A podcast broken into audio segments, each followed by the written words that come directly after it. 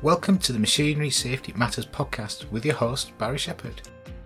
Today, I want to talk to you about how to approach hazards and apply the hierarchy of controls. So, when faced with a hazard on a machine, it's really important to know how to manage those hazards.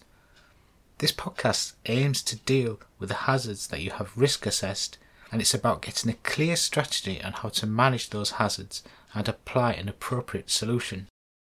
Knowing how to manage hazards is the next step in machinery safety design, and applying a strategy will put you in a great position and ahead of most of the field of engineers who design machinery solutions. There are lots of different strategies for dealing with hazards and finding appropriate solutions, but I have a favourite one which I tend to use quite a lot, and this is known as the ERIC PD risk assessment process. A lot of health and safety practitioners use it, so they're quite familiar with this already. But from a machinery safety perspective, I tend to use it and, and it works very successfully. So just to go through the ERIC PD, so the first letter is E and that is for eliminate. This should be the first thing that you think about because it is the most effective way to deal with hazards. Getting rid of a hazard by design is far better than having to put in the extra measures where the hazard still exists. When you have to manage the hazard, there are extra engineering requirements costs of parts, costs of spares, cost to maintain and repair and train people. Eliminating the hazard will not only make the machine safe, but it will actually save your business some money in the long run. You could eliminate hazards by replacing a fluid used by the machine from one that is harmful one to one that is not. That action has removed the hazard and no further work will be required but sometimes it isn't always possible to eliminate the hazard due to the functional requirements. The machine has moving parts, and preventing them from operating would make the machine unusable. There are times when operators need to be close to the moving parts, especially in cases when fault finding. If elimination is not possible, then the next part of the hierarchy is to reduce the hazard. This could be achieved by reducing any of the machinery limits that was identified during the first stage of the risk assessment. When you think about reducing the risk, an option is to lower the speed and make the hazardous part of the machine operate slower, or it could be reducing the force required to carry out a specific task and make the machine less harmful to the interacting operators. Other options could be to reduce the amount of time that an operator interacts with the machine, or the number of or type of people taking into account training and education. However, there are times when the machine cannot run slower or have forces that are below hazardous limits and for it to function as a machine due to commercial reasons. A power press could not have its forces reduced so low that it becomes safe and functional at the same time, so another solution must be considered. This will lead you to the next level in the hierarchy of controls, which is to isolate the operator from the hazard. The obvious one that comes to mind is electrical isolation, and following the lockout tagout safe system of work procedure. But isolation can be through mechanical means too, through physical guarding.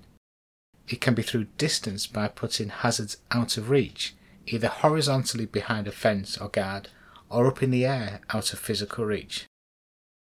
When considering this option, you still have to think about how operators are going to interact with the machine.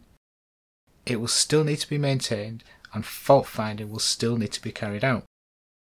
It could be put in a locking bolt to prevent further movement of a machine, especially when working below a lifting mechanism. If the operator needs to be near the moving parts for setting, adjusting, or inspection and maintenance purposes, then the next thing to consider is controls. So think about hold to run, light curtains, scanners, two hand controls, anything that monitors and can react to a person being beyond any acceptable limits of the machinery. There is a whole array of different devices to monitor and control hazardous situations. These controls can be used with other parts of the machinery of controls. For example, you could have a three position hold to run switch to run the machine when it is in a reduced mode so that if the operator were to either let go or squeeze a switch, the machine will stop. The operation of the machine will only run when the switch is held in the middle position. This solution offers monitoring and control for a reduced hazard. Light curtains will shut down machines if an operator is not recognised and crosses between the transmitter and receiver into a dangerous area.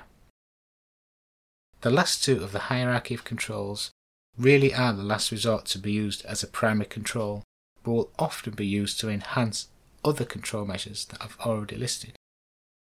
So think about personal protective equipment. So when nothing else can be physically done to protect persons from coming into contact with a hazard, then the last barrier is personal protective equipment or PPE. This can be the usual standard workwear that I class as shoes with toe protection, high vis vest, either yellow or orange, and that's to be determined by the site of the business. Eyewear with or without side deflectors, again to be decided by the site.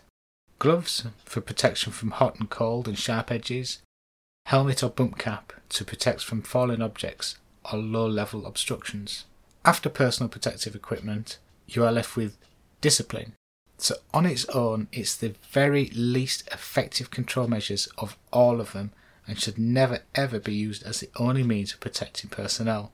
But I would recommend that this is used to enhance any of the of the previous control measures that I have mentioned. Discipline is managed through safe systems of work, sanctions, permits, and safe operating procedures. These will rarely be determined at the customer level. The last two of these control measures should only enhance the previous four. If these are your primary control measures, then it would only be suitable if the risk evaluation result was low, otherwise, you should think about redesigning your solution.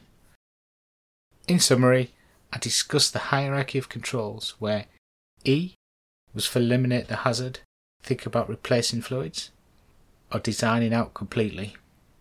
R was for reduce, so think about reducing forces and speeds, etc. I was for isolate, not just electrical, there are mechanical means too. C was for control, so again think about devices like light curtains, scanners, hold to run. P was for PPE, so think about hard hat, high vis vest, gloves, safety shoes, glasses. And then lastly, D was for discipline, where you have safe systems of work, permits, sanctions, and safe operating procedures. Thanks for listening to me. And if you know of anyone who would benefit from what I have just discussed, then please do share it. Also, if you have anything you would like to hear me discuss in an upcoming podcast, drop me a line in the usual social media channels. Also, check the show notes for important resources and links. If you liked it, then please hit that subscribe button. This helps make the show grow to reach more and get more people talking about machinery safety. So when machinery safety matters, remember the Machinery Safety Matters podcast. Until next time, bye for now.